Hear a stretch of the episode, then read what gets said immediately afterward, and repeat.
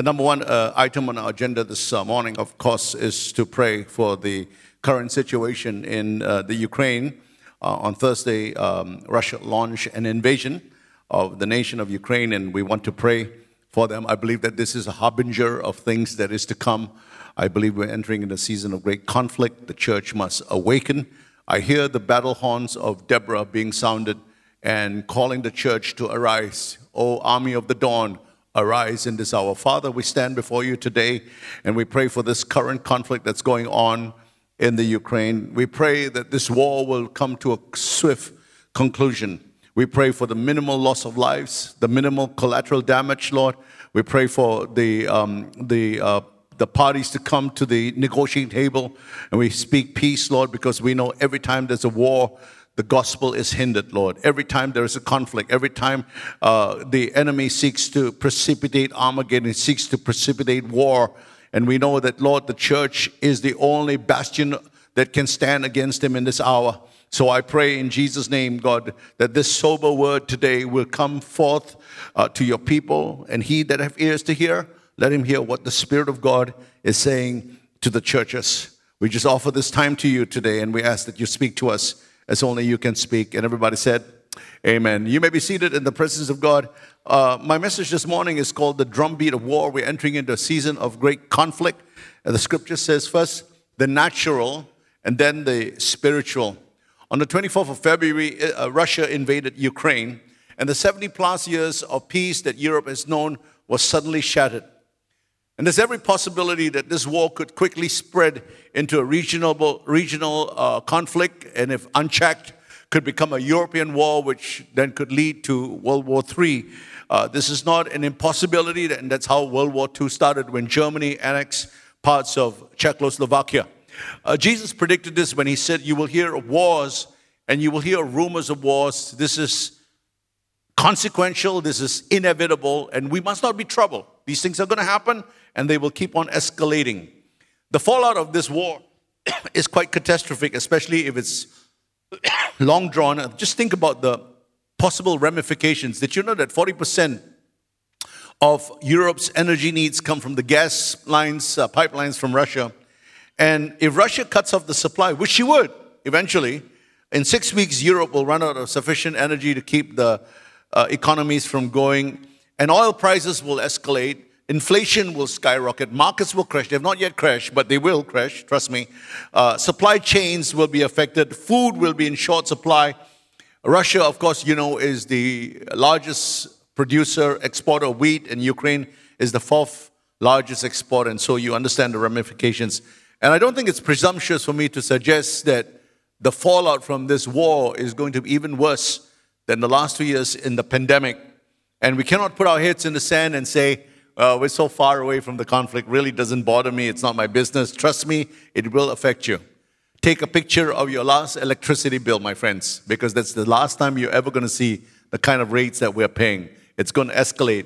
The price of your petrol has gone up 30%, and uh, it's going to keep on increasing. Everything is going to be in short supply, and the prices of goods and services will skyrocket. Now, when I speak about war, I'm referring to a spiritual war. The church must be ready mentally, emotionally, and spiritually, and even physically. Our wrestling match is not against flesh and blood, but against principalities and powers. The weapons of our warfare are not carnal, but mighty into pulling down of strongholds. I've been accused by some people in the past of being a warmonger. No, sir. I ain't no warmonger. That is the furthest thing from the truth. But when the enemies are at our gate, when they threaten my family, when they threaten our way of life, when they threaten our children, then I cannot sit still and keep silent. I have to put away my fears, put on the armor of God, and ready myself for the battle. Now, the Bible tells us that we have an adversary, a roaring lion who seeks to devour us. Jesus said that the thief comes not but to steal, to kill, and to destroy. In the book of Revelation, the second and third chapters, the Lord Jesus sends seven letters to seven churches in Asia Minor. And out of curiosity, I counted the number of times that Satan is mentioned in those letters. Did you know that he's mentioned in four of the seven letters to the seven churches? And in the letters that he's mentioned, he's seen as a troublemaker. He's seen as an opposer, an adversary, the one who tries to thwart the plans of God. And then I looked at the other three churches where his name is not mentioned. One is dead, one is lukewarm, and one is backslid. So Satan already has those three churches in his pocket. He doesn't need to oppose them, they are already out of the game. But when a church is moving forward, when a church catches the vision and understands our end time uh, position, then we must be aware that the roaring lion, that ancient serpent, roars around, goes about, and he's seeking to devour us. And we must not be ignorant of his devices. The one thing that Satan has on the top of his priority list is to seek to precipitate Armageddon. He wants to provoke, he wants to lure the nations into war because he knows his time is short and he sees his own demise coming. And he knows better than any one of us, better than any one of us, that a mighty revival is on the horizon. And he sees this nice, massive end time harvest of souls. And the only way that he can thwart the plans of God is by provoking war, a global war. Did you know that just prior to World War II, there was a massive mobilization of students in the West? Thousands, tens of thousands of young people dedicated their lives to the propagating of the gospel of Jesus Christ to be sent into the nations. And then all of a sudden, World War II was, was uh, started. And instead of seeing a grand harvest of souls, 85 million people estimated died in the bloodiest war ever. And the harvest was pushed back yet again. But I stand here today and say to you that God's plans shall not be thwarted. We must, in our intercessions, avert a global war. And the only force that can bind Satan is an upper room company. Hallelujah. Shakarabo. And has not God given us the blueprint? Has not God joined this church, Cornerstone, our, our destiny, our heritage, to the greatest prayer ministry in the last century? The ministry of Mr. Rees Howells and those praying saints at the Bible College of Wales, did they not turn the course of World War II? On Tuesday, my wife and I will be going to the Bible College of Wales. And during that whole two weeks we were there, did you know that many people all around the world are coming, especially at this time, because they want to be part of a blue room company? They want to come to the Bible College of Wales because they know that at this place God thwarted the plans of Hitler. And we're going to go back, and there are people all around the world coming in to this in the next two weeks to pray. And all, you know, our blue room is packed with people. You have to book to come and pray in the blue room because there's so many people that are coming. And I'm telling you this, God is going to do something about this as well. Amen. There's going to be a mighty blue room company that will rise up and with the mantle of Mr. Rees Howells, who will set aside their personal agendas, their petty differences, and make this the number one priority and focus. The harvest is at the end of the age. That must be our focus, the every creature commission. To pray in the laborers, to pray in the harvesters, and to be ready to launch at a moment's notice. My text for today is Numbers chapter 1 and verses 2 and 3. The Lord says to Moses, Take a census of all the congregation of Israel, by their families, by their fathers' houses, according to the number of names, every male individually, from 20 years above all who are able to go to war in Israel, you and Aaron shall number them by their armies. One of the first things that the Lord commanded Moses to do was to take a census. When they came out into the wilderness, it was not a general census, it was a specific census. They were only supposed to number the number of men over the age of 20 who were ready and fit for war. So infants were not counted, children were not counted, women were not counted. I guess Senior citizens were not counted as well. Only the men of war were to be numbered because of the season that Israel was entering into. They were about to enter into conflict, and in a time of conflict, you better know how many soldiers you've got, man. Jesus said, when you go into a war with a neighboring enemy, you better count the number of men you've got. You got to know how many soldiers you've got.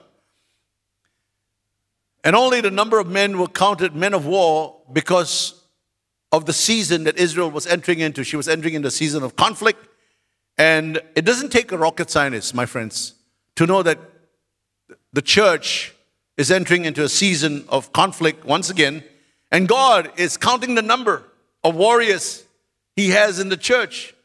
One of the things that this COVID lockdown has done, that I think in the last 25 years has not been accomplished, is that most pastors don't even count the number of people they have in the church any longer, which is a good thing. Attendance is no longer an important issue because nobody really knows how many people they've got, man. I mean, we don't know really how many people we've got left in Cornerstone until all the restrictions are lifted up. And then we'll probably guess, you know, this is who we have left here. You know, the fallout is going to be quite significant, I tell you, in many churches. What we do know in Cornerstone is our cell attendance is extremely healthy. What we do know in Cornerstone is our baptisms are strong. What we do know in Cornerstone is that our giving is very uh, healthy as well. So those are important KPIs for us. But the upside of this is God is not looking at our attendance uh, over the weekend. He, he loves every single person, obviously, all right? But what he's looking for in the season is the number of disciples we have in this church. He's looking for the number of warriors we have. In, how, how prepared is Cornerstone for battle? How many have we got trained? How many have we truly disciples? How many are ready for the, for the activation and deployment? That's the word that was used by Tim. Those are questions we need to be asking. Everybody in Cornerstone must be trained. Everybody must know the foundation truths. Everybody must know how to cast out devils. Everybody must know how to pray for the sick. Everybody must know how to share a gospel. Everybody must know how to share a testimony. Everybody should have five messages prepared. Every one of us ready for deployment. Hallelujah. Amen. And we should be ready for hardship as well if necessary. Because God is doing a census of the men of war we have in Cornerstone. John Piper says, unless we believe that life is a war, we will not understand what prayer is for. When David fled into the wilderness as a fugitive, God began to join people to him supernaturally. Uh, and the people that first came to David at Adullam were discontent, depressed, disenfranchised, discouraged. I call them the 40 Christians, amen. 400 of them, and David became the captain over them. Now imagine pastoring this ragtag bunch of soldiers. They're probably the most disenfranchised group of men ever assembled. But by the time David became king over all of Israel, that company of men became the greatest fighting force the world has ever seen. And of all these men that David had, he had 37 mighty warriors. The Hebrew word is the Giborim. Hallelujah. Shambarota Sababa. I didn't speak Hebrew, I was speaking tongues. the Giborim.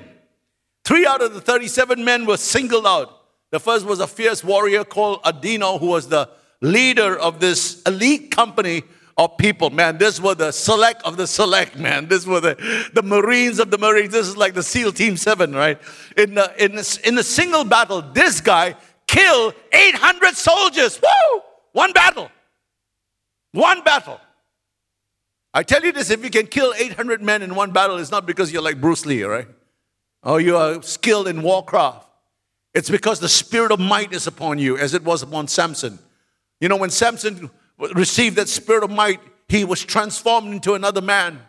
And they could not understand what was the source of his strength. I don't think he was like like Arnold Schwarzenegger, you know, everybody where you can you, he wasn't. I think he was a like a dude like everybody else, right? But when the spirit of might came upon him, he became a different man and he couldn't die. Couldn't die. How do you fight a man in a battle that cannot die? Hallelujah. The next was a man called Eleazar, the son of Dodo. I think that uh, he was probably called the son of Dodo once too often. That's it. I'm going to kill all of you. I kill you. And he fought the Philistines, and everyone had retreated. He stood his ground. And he had a sword that became a part of it. They, after the battle, they had to peel his fingers off the sword because it was stuck to his hands, man. That, you call that commitment in a battle. And uh, it was, of course, a picture of the word becoming an extension of who he was. And then the third man was a man called Shammah. We all know him because he's the guy that defended the field of lentils. Of course, that was the very spot that David killed the giant Goliath. So he was redeeming revival history. Now, in Isaiah 43 and verse 4, and this is where it gets prophetic, were told that Israel was precious in God's eyes, and because they were precious to Him, He gave men for them. There comes a point in our lives where we have this internal realization that God is establishing us and that you have become precious in the eyes of God, and that His force of favor begins to wrap itself around you. And one of the things that favor does is when it brings you to another level, it shifts, all right? And what God does is He adds resources He adds manpower to you for the purposes of fulfilling the plan and the vision that He has given to you. So when I pray for favor, God responds that, that to me by, by sending people uh, to, to us to fulfill the vision. Now, my destiny is not tied to those who have left. It's tied to those of you who are joined to the vision. Come on. It's really important. Sometimes I tell people, you know, when you if you ever stepped out of this calling, it might be that God is not going to bring you ever into the, the same inheritance. David pleased the Lord through all his trials that he went through, and God started sending mighty men from all the different tribes, not ordinary men. These were extraordinary warriors, captains who were drawn by the Spirit of God to David at the strongholds. Avengers assemble. Hallelujah. Amen. When David was finally anointed king over the tribe of Judah, men the men of war numbered over the tens of thousands, hundreds of thousands. Oh, that's a huge army, man. That came with one intention to make David king. And prophetically, this is what God is doing right now in this church. I cannot fully explain it. I don't fully understand it, but I see right now people coming from all the different tribes. The numbers are increasing. I get emails from from many sources all the time. People saying, Pastor Young, I didn't even know that Cornerstone existed. Until one morning, brushing my teeth, the Lord said, Go to Cornerstone. And then I Googled and I found that there was a church, and that's how I joined this church. Hallelujah. Many people have been writing to me that they've been hearing God speak to them to come. And I, I think that this is very significant. And the sole motivation of this formative army must be one thing and one thing alone to enthrone Jesus, uh, the greater David, as King of Kings and as Lord of Lords. Hallelujah. The numbers are increasing, and we're seeing an embryonic army being raised up right now. Shakaraba. 1 Chronicles chapter 12 is an interesting chapter. It traces the growth of David's army when David moved to Ziklag. Sounds very much like Ziklag. Others began to recognize who David really was. They understood that he was the true and anointed king of Israel. A lot of people did not. Uh, Saul was still in power. You know the story. The first group that came to him was from the tribe of Benjamin. Uh, they were mighty men, ambidextrous, mighty in battle. They were so skilled with a slingshot that if you faced a Benjamite within a 20 yard distance, you're a dead man and you don't even know it. I think that's the last thing you want to do in a battle, facing a Benjamite from 20 yards, because that slingshot that he had in his hands, that stone is going to hit you right in the forehead and you don't even know it's going to happen. The second group of people that came to David were the Gadites, and they were the fiercest tribe in Israel. Did you know that? They were the warrior class in Israel. They were described as mighty men of valor, trained in battle, could handle the shield and spear, whose faces were like the faces of lions. Woo! Hallelujah. Shaka barabunda. And they're, they're, they're, swift like gazelles on the mountain. The least was over a 100, the greatest over a 1,000. I tell you this, many years ago, my spiritual father, Brother Bailey, came to this church and he spoke about the tribe of Gadites. And he said to me, Many Gadites are coming to Cornerstone. Mighty men, mighty men of valor, mighty women of valor. I tell you, God is joining something of an army to this house. Hallelujah. Amen. Many years ago, God gave me a prophetic promise that He would join us, men and women, men of valor from other churches. And over the years, at every important juncture in my life, I've seen this growth. I see an army slowly being assembled here in Cornerstone. This is a spiritual army ready to do battle against the principalities and powers in high places. In the New Testament, the term that's used is the word disciple. We're not after a church of converts only. Come on, Cornerstone. We want you to be disciples. If a disciple, you know, this, at some point in your life, you get born again, you're a Christian, you love Jesus, you come to church, you learn to pay your tithes and all these wonderful things. You go to cell group, and it's all wonderful. It's all hunky dory. But I promise you this. I promise you this. At some point in your life, at some point, you will hear the Lord saying, Now that you know who I am, now that you have tasted my goodness, are you willing to take up my cross, forsake everything, and follow me and be my disciple? And at that point, you must choose. It's a choice. God doesn't coerce anybody into that choice. At that point, every one of us is given a choice. And if you say no, he will never revisit that ever again. You will still be in the house, you will still be a Christian. You, if you die, you will be, and, and you're, a believer, you will be part of the age that is to come, but you will never know what it's like to be a disciple of Jesus Christ and enjoy some of the, the privileges that only disciples enjoy. I want to tell you this, my friends, it's worth following Jesus all the way. Amen. It's worth following Jesus all the way. Um, into, yeah, I want to just quickly move on to 1 Chronicles chapter 12 and verse 22. It says, From that time they came to David day by day to help him until it became a great army like the army of God. Wow, what an army. Could it be at this time that God is assembling in this house warriors to become like an army of God with the sole intention of seeing the great commission come to pass?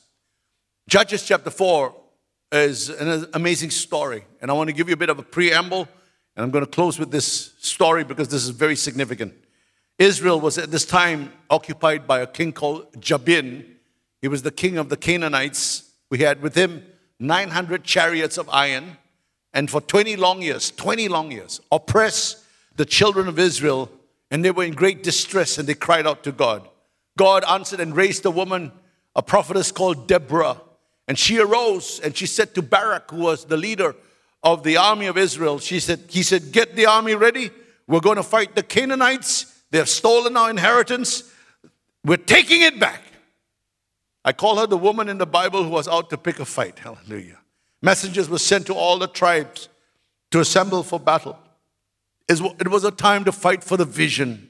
The tribes were mobilized, went into battle, and God gave Israel a great victory. Woo! Now, it's interesting that Deborah's husband was called Lepidoth. Lepidoth, what a name. Hallelujah. His name means enlightened one. And it was, he was an enlightened man in the sense that he was not threatened, that his wife was a brighter lamb than he was. Think about that. After the battle, Deborah wrote a song to commemorate the victory. And a whole chapter was dedicated to the song. It's in chapter 5 of the book of Judges. One of the things that they put into the song were the different reactions from the different tribes when they were asked to show up for duty. Some of them responded, some of them didn't bother. Is it possible that songs are being written about your life, about the battles that you go through, about the times that you showed up for duty, about the times that you stood up and said, Yes, Lord, I will respond? And could it also be that in the songs that are written about your life, there are times where, they, where the things are written about you, about those that did not come for the battle? I want to begin with the tribes that didn't show up. The first was the tribe of Dan in the book of Judges, chapter 5, verse 17. Why did Dan remain at ease on the ships? Dan was one of the 12 tribes of Israel.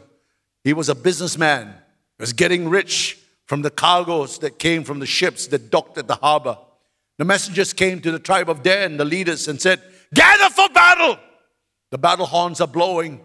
It's time for war. Dan was preoccupied with business said, No, tell them that we are with them in the spirit. we won't be there.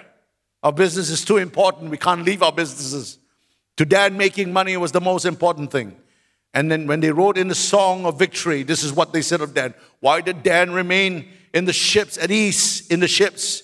Dan had no heart, no vision for God's people. All he was interested in was making more money and more money and Jesus has a word for these people. He warned them and he said, Life does not consist of the abundance of things that one possesses. Let me ask you, how many houses is enough for you? How many investment properties do you need to satisfy you? How many expensive cars do you need to have in your, fa- in your family? How many exotic holidays do you need to go every year? How much is enough for you? Are you a Danite? Is your business more important than God's business? In Revelation chapter 7, it lists all the 12 tribes of Israel that are written in heaven. Do you know that one tribe is missing? And that is the tribe of Dan. They're no longer in the number of Israel any longer. Why? Because they didn't have a heart for God, people, God's people. They didn't have a heart for God. They were only interested in their wealth. Be careful, my friends, about this whole issue of wealth. It blinds people. This comfortable life, it blinds people.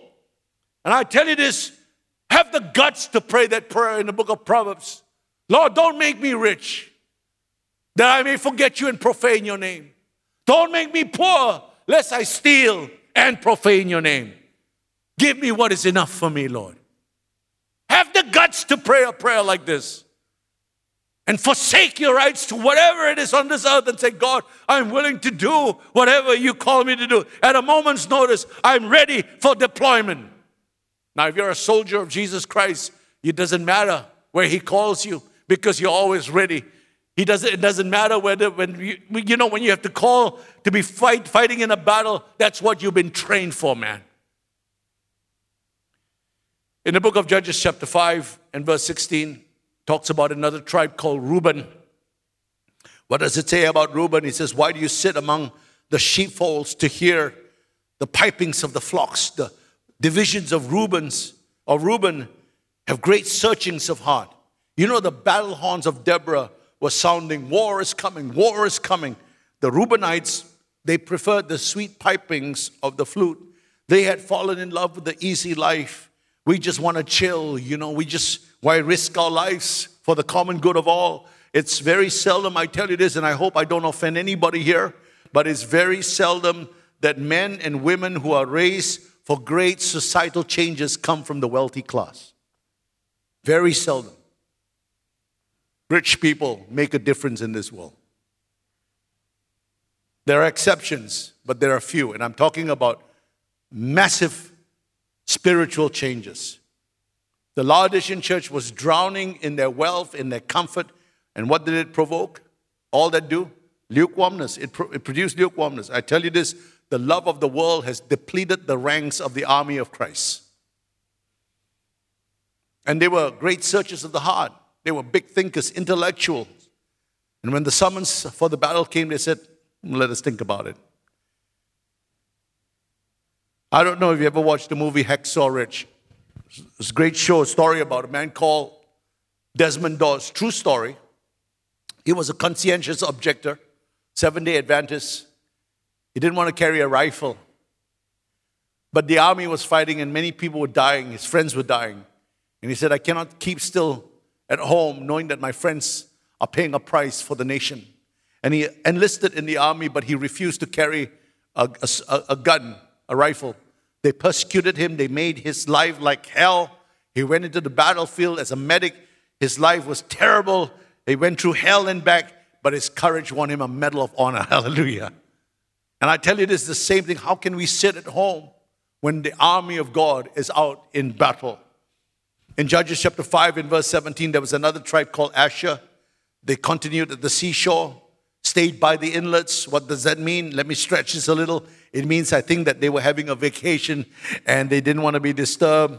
Again, you got to watch for this trap, my friends, because many of us are almost religious when it comes to planning our year end retreat, but we don't give any thought to our lives.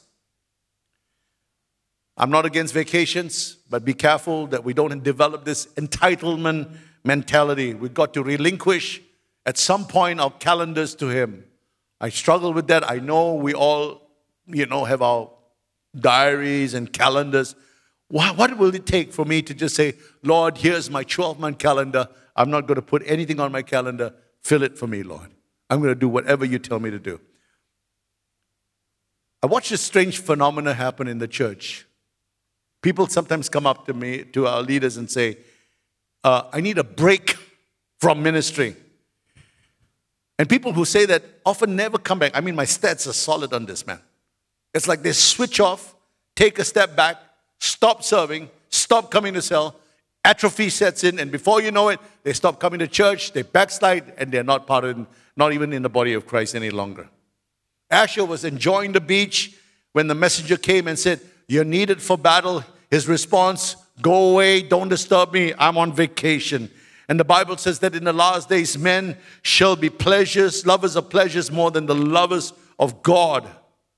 The only thing that matters when you stand before the throne of God is Did you do the will of your Father in heaven?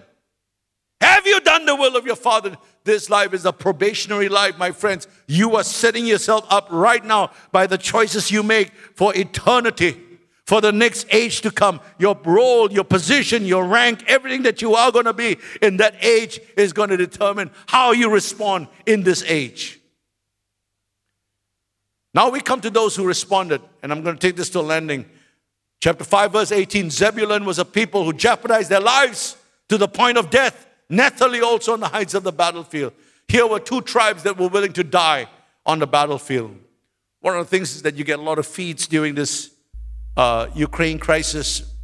I'm on a couple of these feeds, and uh, you know, you got all these pictures, and it's interesting to see pictures of all these young girls with uh, AK 47s in their arms, young men, young women who are ready. They're not soldiers, but they want to fight. They want to fight. And it's interesting that um, Putin is a, you know, I'm not a, a, a political analyst, I'm not a pundit. So I don't try to give professional advice about these things. I'm a pastor. So I see things from a prophetic uh, perspective. But it's interesting that somebody commented that Putin, you know, he's, he's the picture of a macho man riding on a horse without a shirt on, you know. And he's hiding in a bunker somewhere in the Kremlin. And this Zelensky guy, before he became president, did you know he was a comedian? Nobody's laughing today, all right? But he was a comedian, and he's Jewish, interestingly. And he's out there in the open saying, I'm willing to die for my people. Wow. I mean, it's a stark contrast. Dan was making history. While Dan, sorry, was making money, Reuben was chilling Zebulun and Naphtali were making history and jeopardizing their lives for what they love. They sent men into the battlefield, they committed their soldiers. And in verse 14, it says, Those who in Zebulun bore the recruiter stuff. In other words, they went throughout the tribes of Israel. Come on, it's time for the battle. Get ready for the battle. They were rounding up people, sounding the alarm. And that's what I'm doing here today. I'm just blowing a trumpet and sounding the, sounding the alarm for this church to rise up.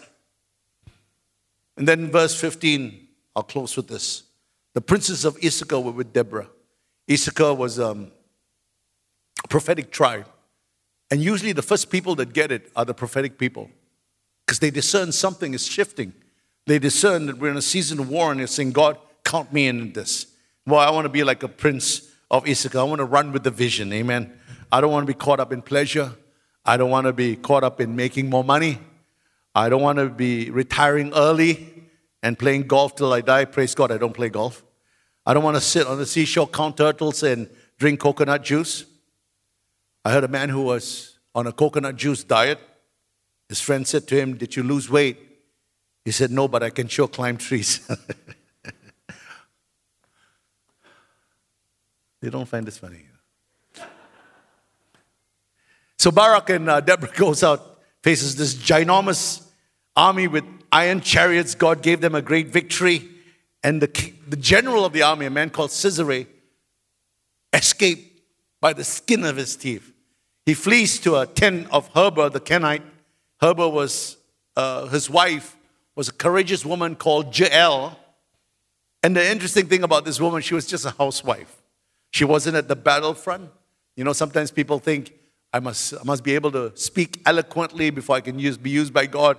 I have to be a, some famous preacher, uh, you know, or have an incredible talent. No, no, no. Here was a housewife, little housewife, who saw an intruder come into a house and she didn't like it.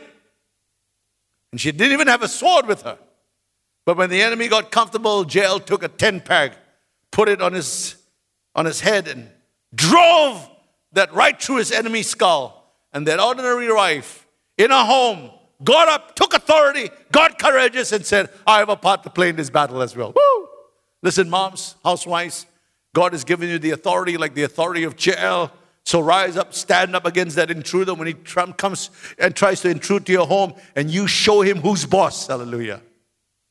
And if your husband is a no good layabout bum, then you rise up, save your family. Hallelujah and use what you got, what God has given to you.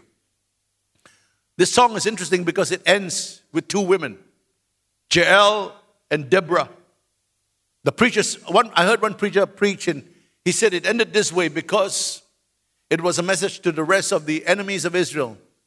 that if you try and mess with Israel, we'll send in the women. Hallelujah. our women are tough women. Amen. Don't mess with our women. Cornerstone women, are you like that? Yeah. Songs are being written about us right now. My friends, this is not the season. There is a time for fun, there is a time for enjoyment, there's a time for holidays, there's a time for relaxation, I guess. There's a time for us to chill. But this is not the time. This is really a time for war, a time for battle. And I want to sound the, the, the alarm today, the trumpet, and call men and women to battle. I want to close with a little illustration. It's in 1 Samuel 14. Israel had a professional army, 600 soldiers. That's all they had. Two swords. How do you fight a war when you don't have weapons? You know, in every war, the first thing that you need is when, for example, when America went into World War II, the first thing was the president had to stand before the Congress and give them the reason why the Congress should pass a bill for the act of war. Because if you don't have justification, if you don't know why you are fighting a war, halfway in the war, you're going to say, Why are we doing this, man? You got to know why you're fighting a war. So he's got to go to Congress. He's got to get Congress to pass the act of war because it's got to be ratified by the Senate. The next thing you got to do is you got to draft the soldiers because you can't fight a war without army, an army. And then the next thing you got to do is you got to equip them with weapons. This whole, this whole machinery of weapon training and weapon, uh, you know, the whole thing about weapons. And the fourth thing that you got to do is you got to make sure your supply lines are all prepared, logistics and all these things before you can actually go into war. So I'm thinking about a war footing. What does it take for Cornerstone to be on a war footing? But Think about these things. And so here is Israel 600 soldiers, no weapons fighting, and, fighting the, um, the Philistines. Three chapters before this, Israel was in an existential threat. An enemy came. They sounded the alarm. It was a volunteer. They had no professional army. They sounded the alarm. 300,000 soldiers assembled. And I tell you this, and a volunteer army will always beat a professional army any day if the motivation is right. An army of lions led by a sheep will always lose to an army of sheep led by a lion. Trust me on this. People got to know what they're fighting for. And if you know that you're fighting for your family, for your children, for your loved ones, for your what, for your way of life that you believe in, I'm telling you, this, there comes a motivation like nothing else, and it puts steel in your backbone. Will you all stand with me, please?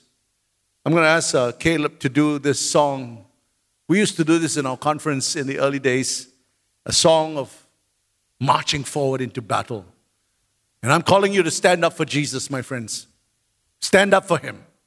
Stand up for him. Count him worthy for all your life and say, God, I'm willing to lay down everything. Some of you here today, I know he's calling you right now, summoning you into battle. You feel this tug in your spirit. You feel, yep, this is the word. I hear the Spirit of God speaking to me. And I want you to rise up as we sing the song, and then I'm going to close in prayer. I want you to consider your commitment to the Lord. Are you a convert or are you a disciple of Jesus Christ? Have you made a decision to take up your cross? Forsake all. Love Jesus above everything else, above your family, above your marriage, above your children. Make the decision, Lord, to say, God, I'm willing to take up the cross and to die daily, every single day, Lord to lay my life down for the glory of your name. Take up your cross, ye servants of the cross. Hallelujah.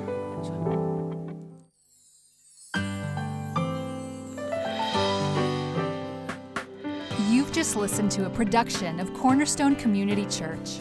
Please note that all unauthorized reproduction, distribution, or sale of the recording is prohibited.